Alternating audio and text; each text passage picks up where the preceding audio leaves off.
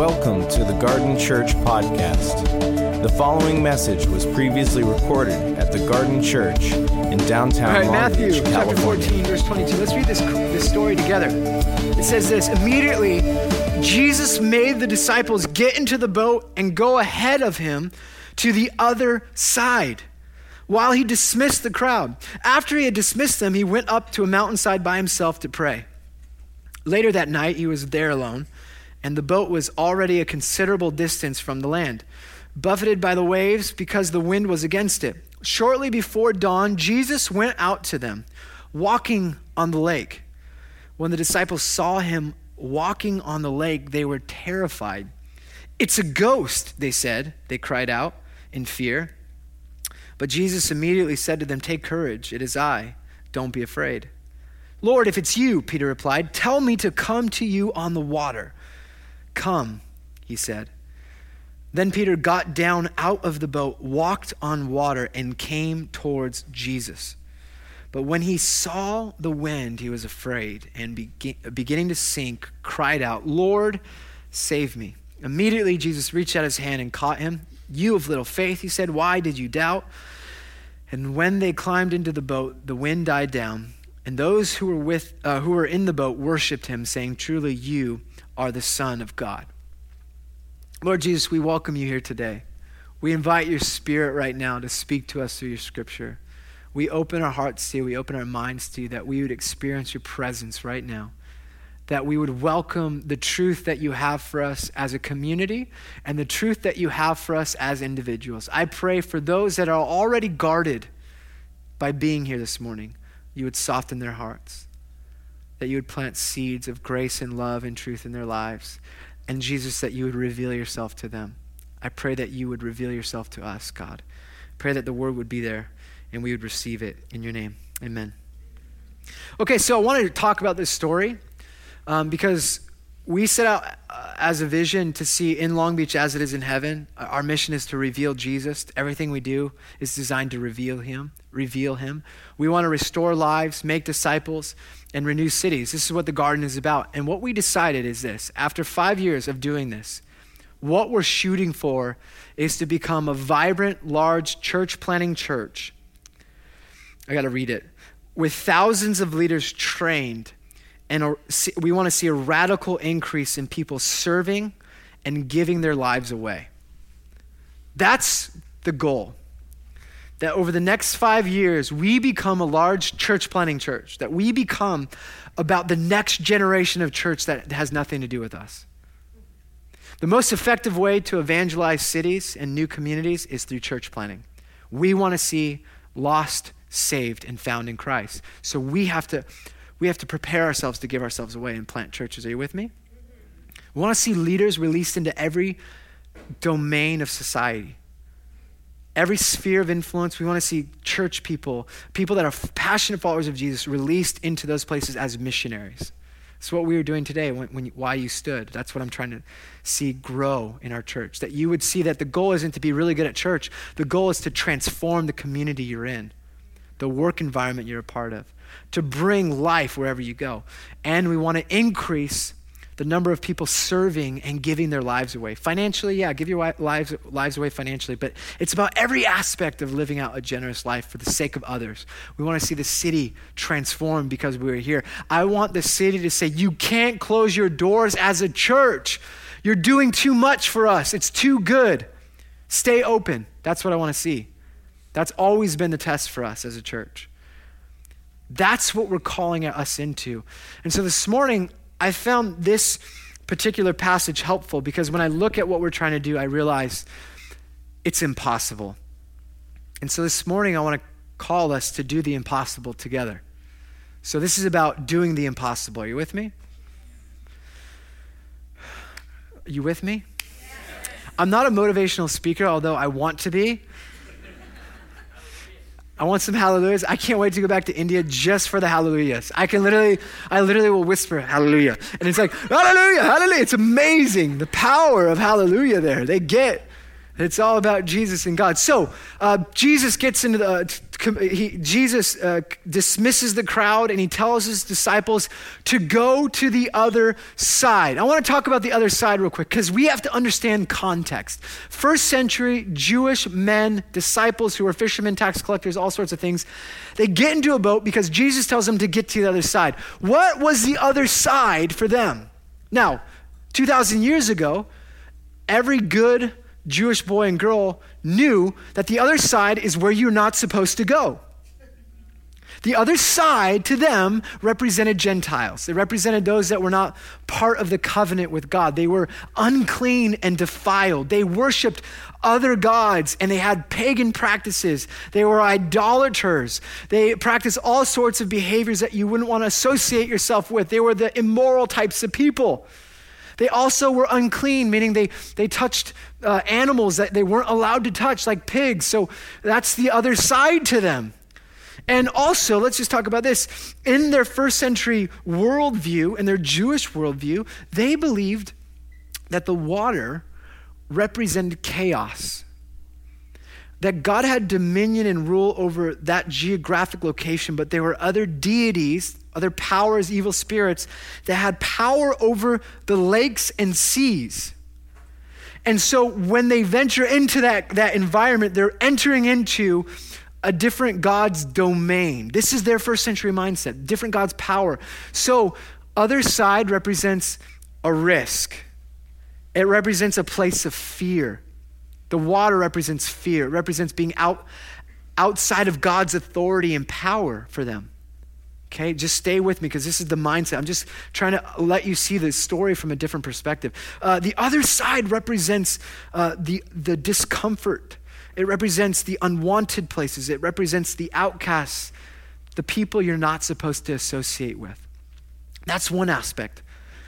The water represents chaos, it represents risk, it represents being outside of God's authority. But also, this story is very familiar, isn't it? A couple chapters earlier in the book of Matthew, also found in the book of Mark, also found in the book of Luke. These are all books of the Bible. Um, you see this story um, of, of Jesus actually in his boat telling his disciples to cross to the other side. And this story happened earlier. What happened on that journey? Do you remember? Can you take a guess? What happened? Storm, good job. So they were met with a storm. An aha, their assumptions are correct, right? All of a sudden, they go off to the other side, which a good fisherman in the first century wouldn't do. A fisherman would go around the lake. You would stay as, as far as the eye could see. You would stay close to shore because most couldn't swim. You would never cross over the lake and you would never go to the other side for the Gentiles. You would never do it during nighttime. You would never in a million years go out at night to cross over the sea. The story that happened a few chapters earlier, they're in the boat, and sure enough, they're met with a storm. And in Mark's gospel, the way Mark writes the story is they're met with a demon. And stay with me for a second. This is just a fun side note because the language is the same form as when Jesus cast out demons from people. In other ways, in the story of Mark, when they're met with this giant storm, and Jesus, what does he do? He rebukes the storm and it's, it becomes still. And the disciples say, Who is this? That even the winds and the waves obey. They don't know who he is, but he calms down the powers of the watery chaos. Are you with me? That was the old story where they nearly died and Jesus was in the boat. Now, they're going across the other side, which represents all sorts of stuff. And this time, Jesus isn't in the boat. And what do we read? They're getting battered by a storm. The winds are literally working against them, is what it says. And Jesus is nowhere to be found. The image we have is a bunch of disciples rowing against the wind halfway across the lake at night, in the middle of the night. Jesus is all by himself, alone, praying, doing his own thing. And these disciples are exhausted and tired, and they find a storm. Has, have you ever experienced that type of illustration in your life? Have you ever seen that picture? Have you ever been caught up in a storm where you're alone wondering, Jesus, where the hell are you? Have you ever been doing something you thought Jesus told you to do? He asked you to do? And you're met with loneliness, despair. You thought it was going to bring all this success, all this financial freedom, and yet you're wondering if you heard God's voice right, and you're just finding yourself exhausted by the midnight hour and the wind's working against you. Have you ever been there? That's what I thought. So the story is what every disciple has experienced at some point in their life. The story is a bunch of disciples choosing to do what's hard, choosing to do what's unfamiliar, choosing to go where they don't want to go, and being met with all sorts of opposition and frustration and disappointment. So that's the other side to the disciples. I just want to ask you, what's your other side? What's your other side? When Jesus speaks to you, does he ever ask you to do, do things that takes courage? That when he says it, your first thing is to question, to hesitate, to doubt you should even do it because it doesn't make sense to your comfortable, familiar lifestyle? Who are the people in your life that are on the other side? The same kinds of people that your mom and dad told you you should never go and hang out with them, right? Why don't you write that down? Because maybe some of you, that's all you need to hear today. Oh, I just want to do this quick side note. I love this story. So, so Jesus tells the disciples to go to the other side.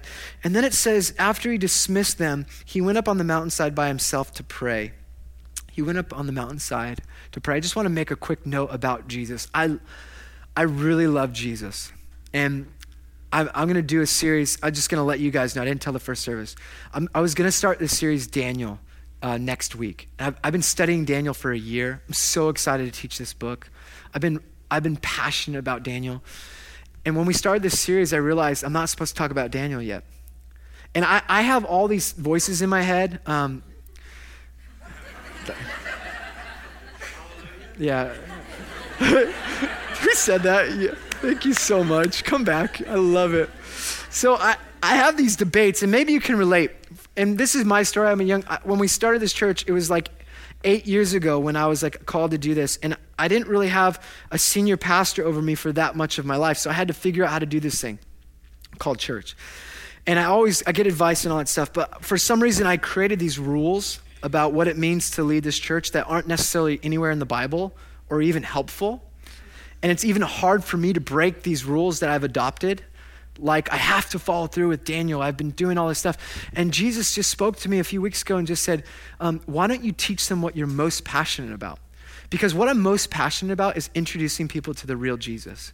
I'm most passionate about people that have been de church or not church really meeting Jesus of the scriptures and the Jesus who's real and looks far different than the church.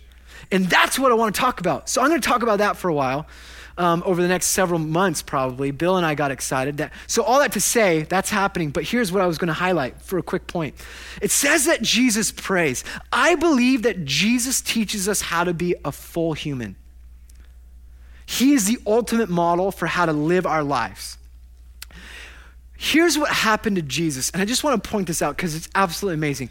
What happens before he goes onto the mountaintop to pray is his cousin John the Baptist was beheaded the only other human on the planet that understood who he was and what he was doing died. Do you think that would bring all sorts of grief, all sorts of pain? So he tries, it says in Matthew, to go alone, to get away. But as he's doing that, crowds come. And, and if he was like a pastor today, he would say, It's my Sabbath. I don't hang out with you people right now. Don't, don't send me emails. Forgive me. Um, and I'm not Jesus. So, anyways, uh, but it says that Jesus had compassion. So he ministered to them for days. And then instead of sending them off to get food, he feeds them 5,000. He feeds the 5,000 right after. So he's grieving loss. He's dealing with pain. He's ministering from a place of compassion, exhausted from ministry. In John's gospel, it says after the 5,000 are fed, they want to make him king. They want Jesus to be their king. And so Jesus goes away, hides basically.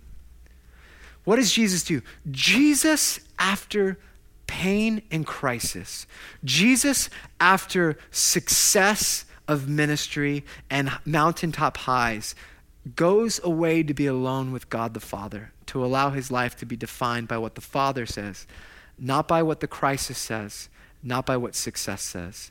Jesus was a man of prayer. Does that teach? What do you do when crisis comes?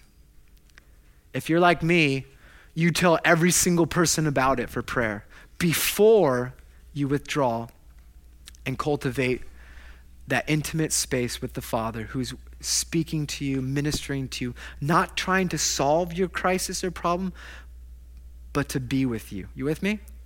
So that's just a side note. That was free. Um, oh, you already passed the bucket, so it's not free. Um, I'm just kidding. Also, I'm just kidding. We do pay Pete every week, even when he doesn't pass the bucket. Some of you are concerned. Pete's getting a paycheck.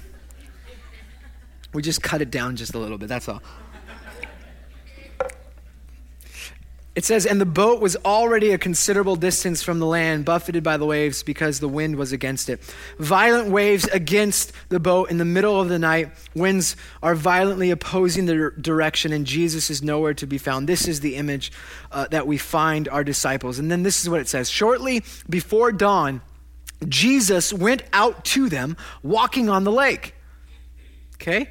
When the disciples saw him walking on the lake, they were terrified. It's a ghost, they said. And they cried out in fear.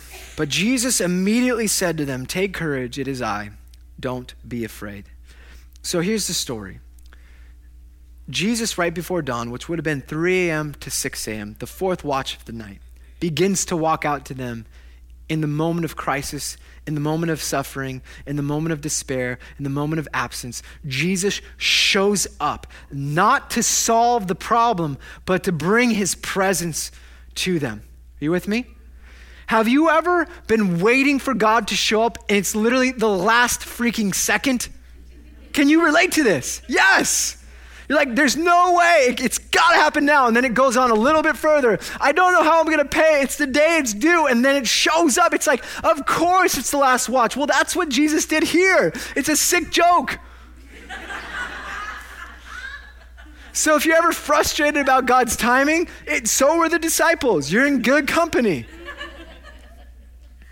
And then Jesus walks on water, which in this point, I just want to make this. This is so beautiful. The language here is so beautiful in the Greek, and all the allusions that Matthew is pulling together to make a statement.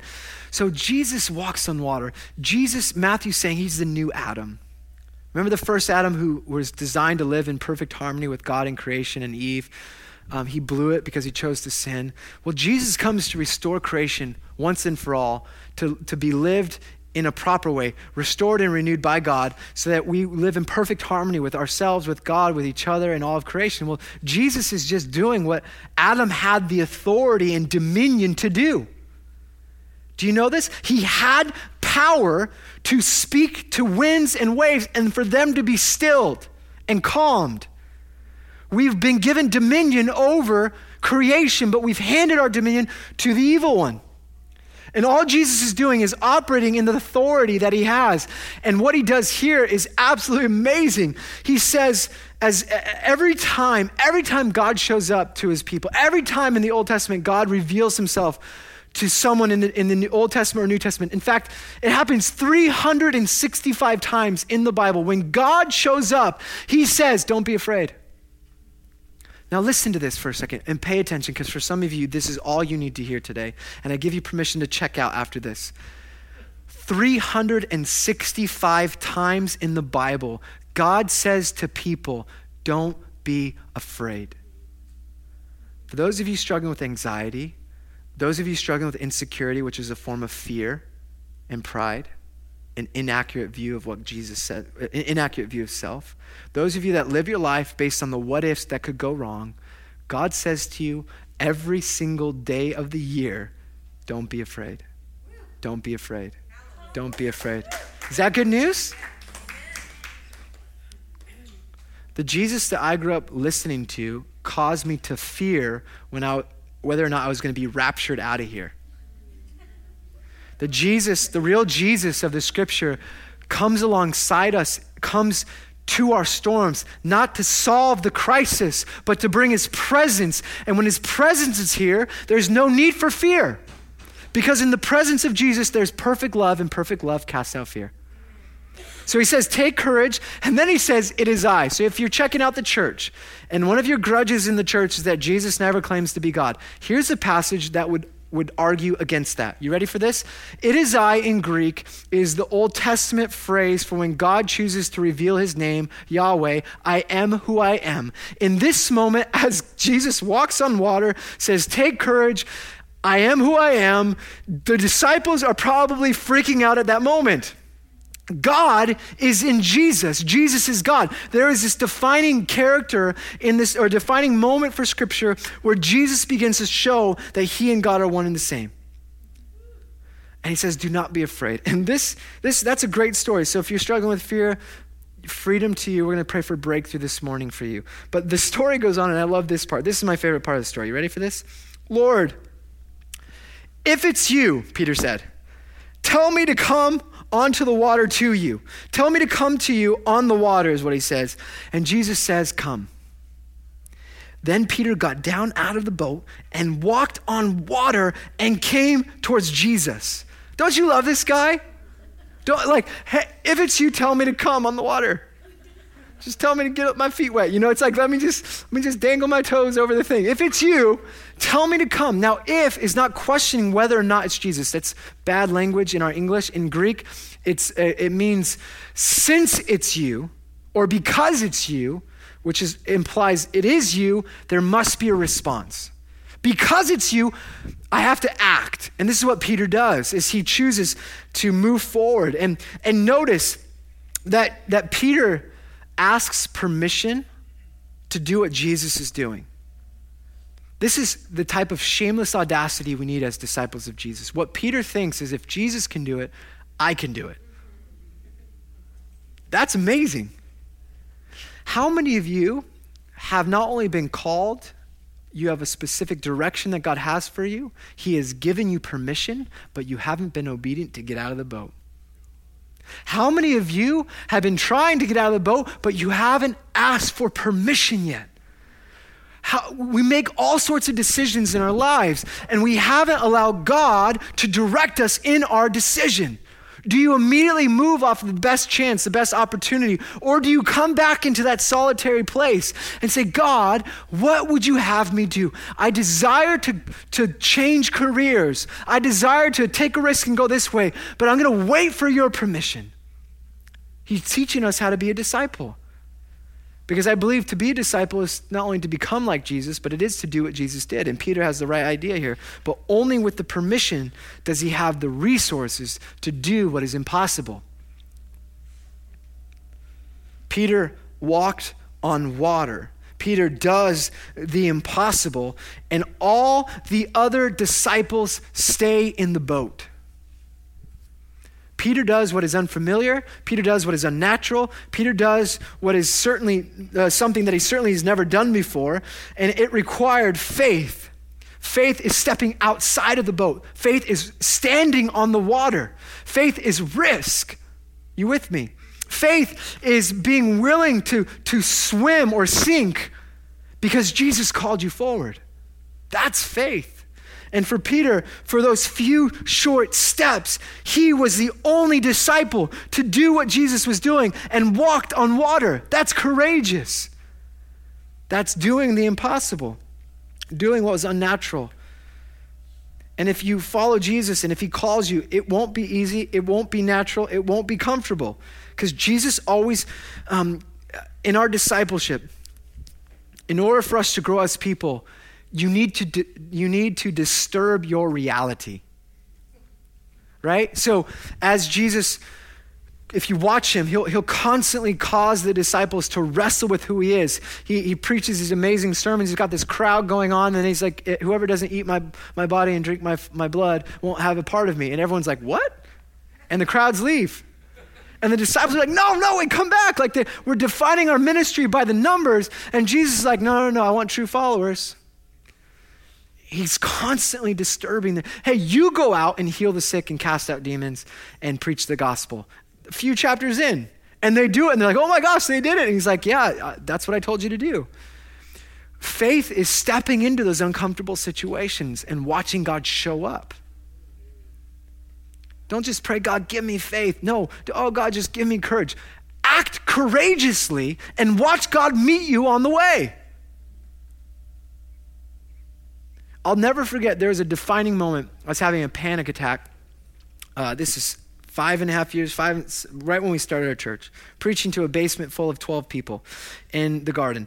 And I was having a panic attack. I was laying on my floor in our one bedroom apartment. Alex is freaking out. She's like, Why do we do this? You're, ter- you're freaking out. You shouldn't be doing this. It was two hours before I had to preach a sermon. And I hated preaching. I thought, I'm not a good preacher. I'm too insecure. I'm too inadequate. I'm not smart enough. I'm too young. Everything was working against me. I was terrified. I would show up. I would mumble over my words. I'd stumble. I'd do a 10 minute sermon. I'd talk faster than I am now, believe it or not. And.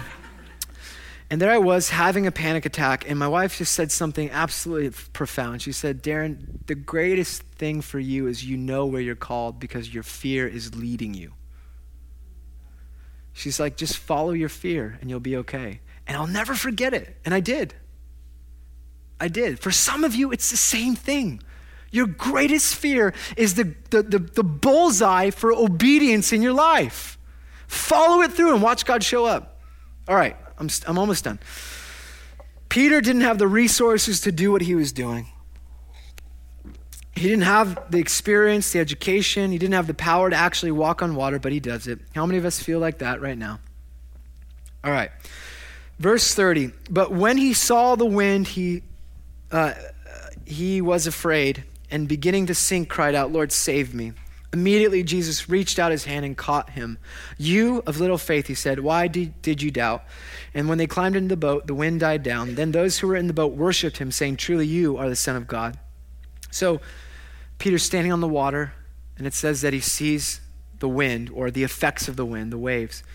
And he begins to sink, cries out to God and, or Jesus, and Jesus pulls him up and saves him. Why did he doubt? Why did Peter doubt? He focused on the wrong thing. You see, I think he doubt, doubted because he had never walked on water before. He was a fisherman. He was really comfortable in the boat. He knew his limitations. I can't really walk on water. I know that. He was full of fear, maybe.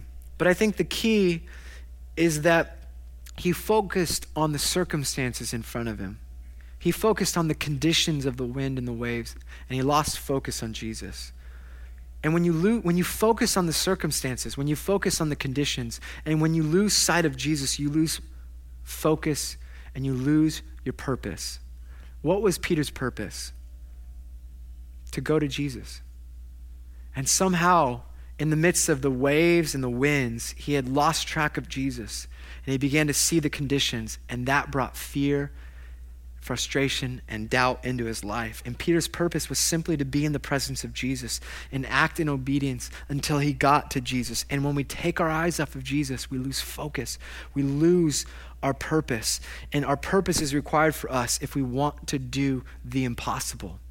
If you want to see God do extraordinary things in your life, you have to remain focused and keep your head lifted to Jesus, even when you're overwhelmed by the circumstances and the conditions that are in front of you. Even when you're insecure and you feel inadequate, you don't feel like you have enough, you've never done this before, this is unfamiliar territory. Even in those moments, fix your eyes on Jesus and remain faithful to the end and watch Him, watch Him do amazing things through you. I love this quote. Somebody shared this, and I, I, I don't know who, who quote, where it's from, but it says, Oftentimes we talk to God about the mountains in our lives rather than speaking to the mountains about our God. If we fix our eyes on Jesus, we can step out of the boat and do the impossible. And I don't know what the impossible is for you. You're the only one that knows. Faith, then, is not passive. Faith is not an intellectual acknowledgement of some facts about something or someone. Faith is active. Faith is standing in the reality of what is true. Faith is stepping outside of the boat. Faith is walking in what you know to be real. And faith is getting out of the boat simply because Jesus told you. And faith is swimming even when you sink because you're called to get to Jesus at the other end. That's faith. And when you have that in your life, anything is possible. What keeps you from it? I'm going to give you some thoughts. Your fears. Your fear is going to keep you from living a life of abundance in Christ, of faith. It's going to keep you from obedience. And fear shows up in all sorts of ways. You're overwhelmed, you become terrified, by the circumstances and all those things, but also fear internally, insecurity. I think this is our problem. We don't see ourselves the way Jesus sees us. We look at the conditions and we say, This is impossible. And Jesus is saying to you, No, no, no, it's possible. With me, all things are possible. In fact, He wants to make you possibility people so that when you walk into the situation, you go, Okay, Jesus, I'm just going to keep my eye on you. You figure this out for me, one step at a time. The other thing is familiarity. What will keep you from living a life of faith is becoming comfortable in the boat. What was hard and scary and risky for you yesterday is not going to be the same today. So maybe you, you've conquered that fear. Maybe you're not afraid of speaking in public anymore. But what's the next step? What's the next journey? Because it's only going to get better. Jesus insists on your greatness. He insists on your capacity. He, ins- he says, Greater things you will do than me. You can move mountains. You can walk on water. He believes in you, but you doubt what he says about you. So challenge those fears, challenge those insecurities, challenge the familiarity, step out of the boat, and let's do the impossible. Amen. Thank you for listening to the Garden Church podcast. For more information about the Garden Church, visit thegardenlb.org.